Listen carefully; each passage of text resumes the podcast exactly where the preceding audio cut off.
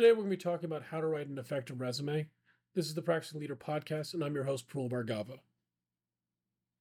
How many times have you said the words, I better update my resume? Or worse yet, I need to find where I left my resume last. Or even worse than that, how do I make a resume? These are all things we're going to try to tackle here today. We're going to try to figure out how you write an effective resume, how do you communicate effectively about your experiences, and talk about how do you communicate to hiring managers so you're speaking their language.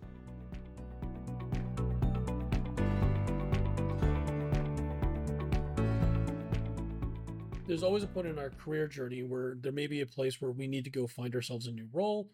We're actually looking for a new challenge. We're looking for a new job, or we're looking for a change in our career, that we're trying to find what that next step is for us. In order to be able to do that, though, you need to have a good resume.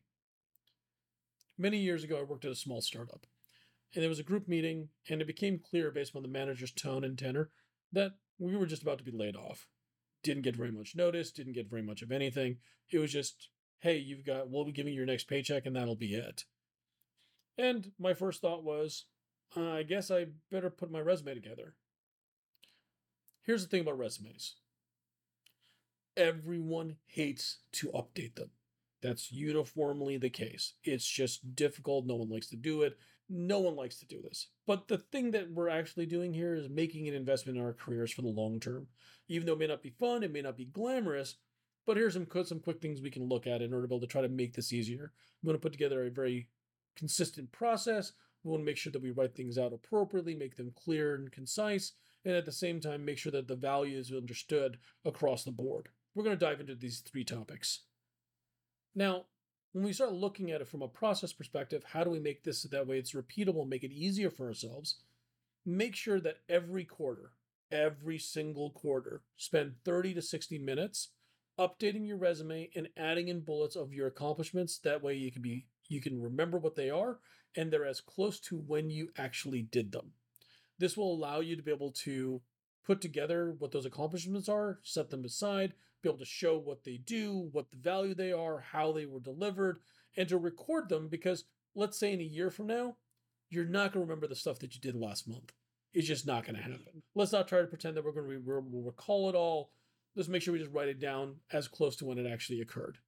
When you're recording your accomplishments and you're writing these bullet points down for yourself and spending the time, put them down in context of, this is the action I took, this is a description of what I did, as well as this is the value statement that's attached to it. This will allow you to be able to show, here's the actual activity that I did and what kind of value it brought to the company. Because the thing that you're trying to show a prospective employer is, I created this value for the company, and this is why you think you should think I am the best person for the job. It's because I can articulate this thing in business context to allow you to understand this is the type of value I can bring to you.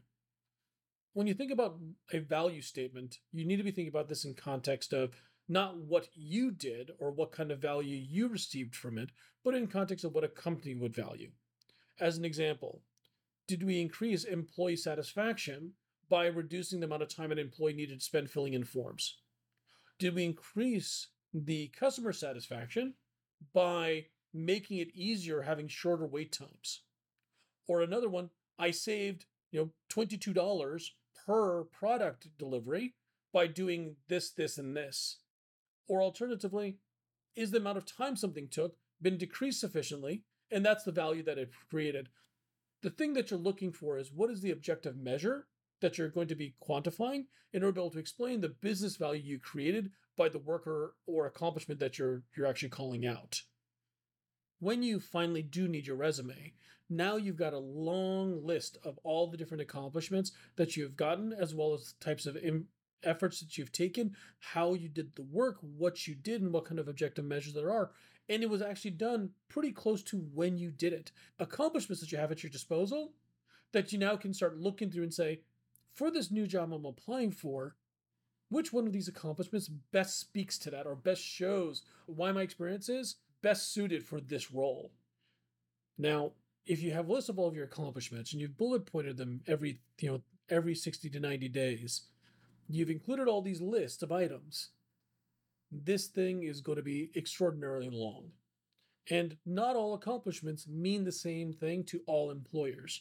So this is where you need to look at what the job description is, see what they're looking for, and then tune your language in your resume to match what they're looking for. If a person's looking for somebody with strong technical skills and you focus in on maybe some of your sales experience versus your technical experience, you might be missing the mark. Granted, that's a more extreme example, but it gets the point across. The thing you'll also want to pay attention to is that the jargon that you're using or the acronyms that you have at your job may not mean the same thing to other people. And now you need to make sure that however you're describing it, you're describing it in as general terms as possible. So for example, if I said, hey, I'm using technology X, Y, and Z, and I'm talking about some custom tools that are built within my organization or within my team, those things may not have the same value as, hey, I use this industry standard tool that everyone knows and everyone and everyone understands how to configure. I've shown how I can use it to be able to deliver results. When you're writing your bullets, make sure they're written in the active voice and make sure you maintain consistency of the tenses. Nothing is more distracting than coming up with different tenses and different of the word that is different from each sentence as you're reading through it. This is where being consistent will at least allow that person to maintain focus on what is it that you did versus how did you write. Proofread your resume. Make sure it's free of errors. Make sure it's free of typos. Make sure you run it through whatever tools you have available at your disposal to make sure that everything is spelling and reading correctly. One of the tricks I use is when I'm actually writing prose is to make sure that I read it out loud, to make sure when I read it, it actually continues to make sense. For me personally, I, sometimes what I have happen is I will begin typing, I will begin communicating a concept in writing, and I'll find that I've either missed a word or I've simply skipped over a word while typing. By reading it out loud, you at least give yourself an opportunity to catch those types of minor errors that could have a large impact on how people could perceive the level of professionality that you're actually bringing to the table. This next one is important. Whatever you do, stay within one page. No hiring manager wants to go look at a resume that's several pages long. This points to a lack of an ability to concisely be able to explain what your achievements are and actually will work against you. While you may have accomplished a great deal in your career, it doesn't mean that every single line item should be listed in your resume. Choose the ones that are most impactful to your resume and most impactful to the job that you're applying for. These things go hand in hand. Make sure that if the person, if make sure that the if the job you're applying for is one that's focused on delivering on software engineering, make sure that you've got software engineering type elements as part of your resume that you've already shown as accomplishments. I'm not suggesting you make up things. What I'm suggesting is tuning which accomplishments you're choosing to focus on for the purpose of this discussion with this manage, hiring manager, making sure that you're actually calling out those accomplishments that will mean a lot to that individual. Make sure your LinkedIn profile is up to date. You've taken all this time to be able to reflect and be able to tell how are you doing, what kind of accomplishments have you achieved, what is it that you've done, how have you delivered them, and making sure that you know, you've listed all those accomplishments. Now, people are going to be looking at your LinkedIn profile. Make sure that you also update that as well, depending on your industry. The thing you probably also want to be focusing, focusing in on is what kind of skills do you have? How do you deliver those skills? As well as what are some of the soft skills? Things like collaboration, the ability to work well in a team, the ability to convey, convey a narrative or a story well. Those are things that you also want to be able to call out and be able to describe to a prospective hiring manager in your resume. Stay away from using buzzwords and cliches. It pulls away from the content that you're actually trying to give to the hiring manager and to the recruiter. You don't want folks to focus on the fact that you're using a bunch of buzzwords as a way to be able to say, hey, what exactly are they doing? What you really want to do is actually focus in on what skills you have and not just the results that you've delivered, but also how you deliver those results. If you leave a bunch of people disliking you after you're all said and done with the work that you're doing, are you really delivering the results you need to be delivering? Because you want to be able to be effective across the board and for the long run. If you find yourself in a situation where you're delivering results, but you're ending up creating a bunch of friction as a result, you actually are working against yourself in the long term. If you follow these simple guidelines in order to be able to help write your resume and keep it up to date, you'll find that you'll be able to be a more effective communicator, both with the hiring manager as well as the recruiter. Use your resume as a way to be able to tell a narrative of what your career was and what your career could be if they if you were able to work within their organization. Make sure that you're writing your value statements in ways that are going to be compelling and making sure that you're talking about the objective values that you've actually created for an organization in order to be able to talk about why you are the right fit for that job that you're applying for.